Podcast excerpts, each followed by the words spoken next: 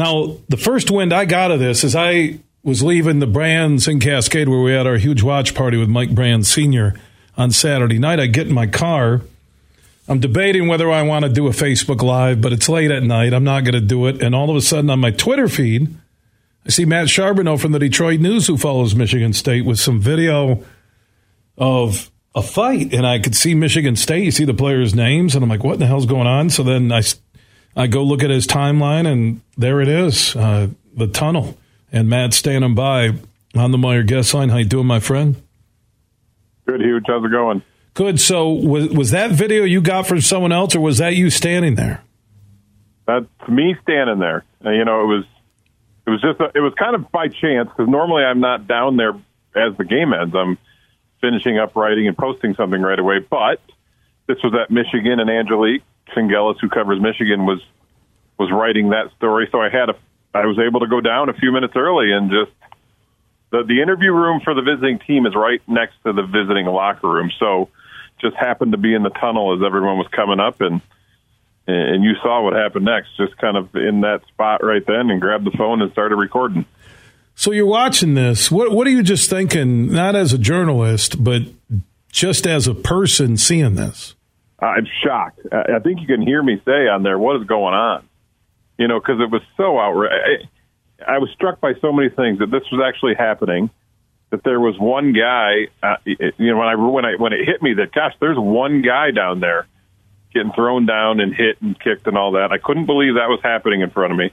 And then I, I, I was struck by how many people were standing around watching. You know, uh, police officers, people working in the tunnel. I didn't know what it. It's like it's almost like everyone was so shocked it was happening. It took a minute for people to act, and then um, it was it was mostly chaos, but it was it was shocking that that's you know that's what we were watching. I mean, we, we've seen you know we know this rivalry is is what it is, but it's mostly been talk, right? You just you you know you talk big and talk trash, and that's fine. But I, I didn't expect to see it come to this. It, it, it was shocking to say the least. All right, so the ESPN uh, different angle of it uh, from down towards the Michigan State locker room was that the same melee you filmed, or was that another altercation? That that one on ESPN was kind of on the other side of the hallway, and I was blocked from that by by the big crowd that was in front of me that I was filming, which was you.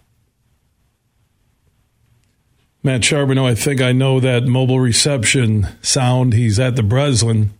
Spartans have a game tomorrow, and he's probably there watching practice just when he's getting ready to deliver where he was on that ESPN video, which is another group that I think should be suspended. You there, Matt?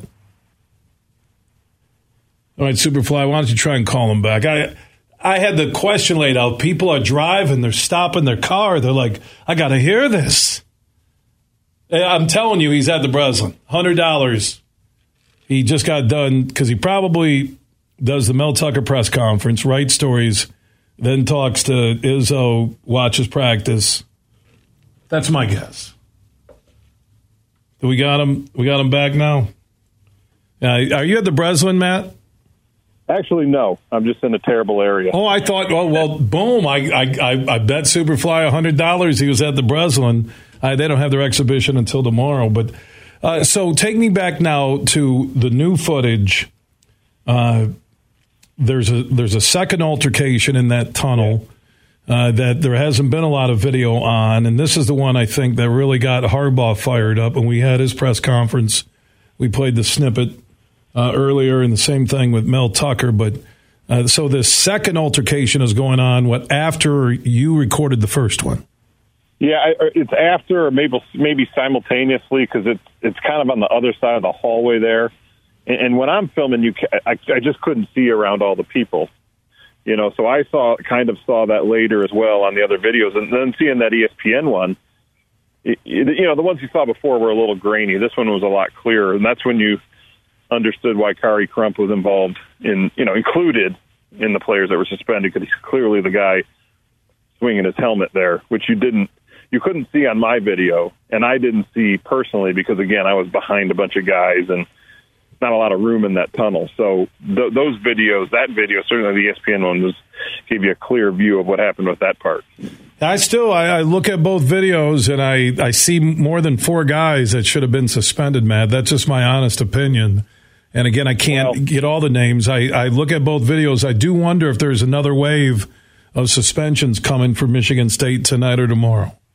Yeah, that, that's a tougher question. I, I will say that night when a lot of us were watching it, the three names we all picked out were the first three guys that were suspended, which were you know Brown, Young, and Angelo Grose.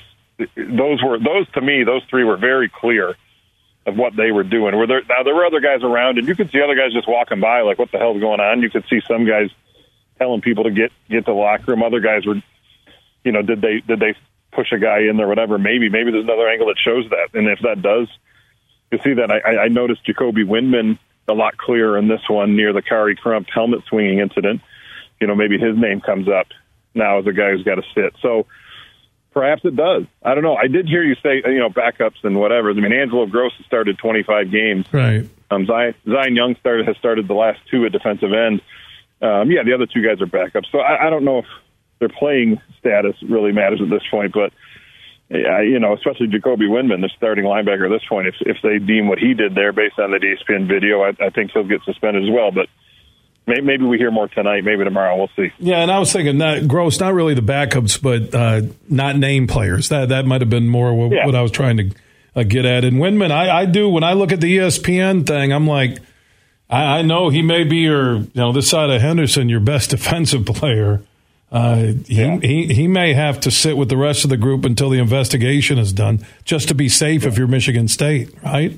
Yeah, and the disappointing thing is, we got to talk to him after the game, and we asked him what happened, and he kind of played it off like, "Oh, there was I, I don't know, I don't know what happened." Yeah, so it's disappointing to know he actually you were right in the middle of it. So, um, yeah, I, I wouldn't shock me to see his name added to the list here in the next day or so. Yeah, I, I agree. Uh, Matt Charboneau, he was there uh, when it all began. The tunnel, uh, his two-part series will be a, an epic book. I'll keep you posted on because uh, I when I immediately saw that. I'm sitting in the lot at the Brands and Cascade after my Michigan Michigan State watch party, which to be honest, it was a boring ass game. Um, yeah, and uh, you know, kind of like State had a few chances, and then Michigan just decided to kick field goals to keep them in the game and pulled away in the second half, like they have all Big Ten season. But uh, when I saw that, it caught me off guard too. Like, wow, I and so was how many people are in that tunnel? This is what I don't understand. How are there not not not your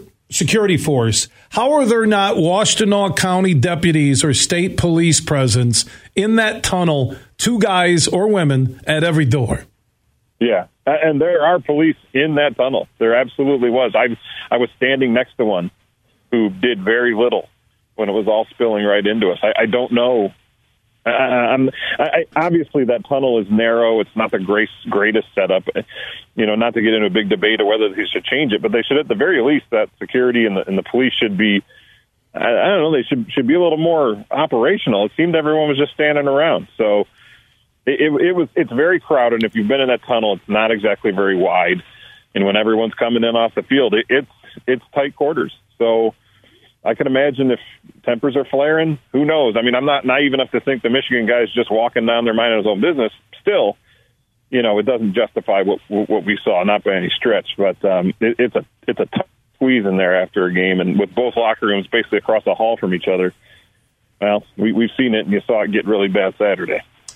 Matt, good stuff. I appreciate you joining us. I know you're a busy man. Uh, we'll connect soon. Thanks, dude. Talk to you. All right, Matt Charboneau from the Detroit News. He follows everything Michigan State sports, and he was there in the tunnel when it all began.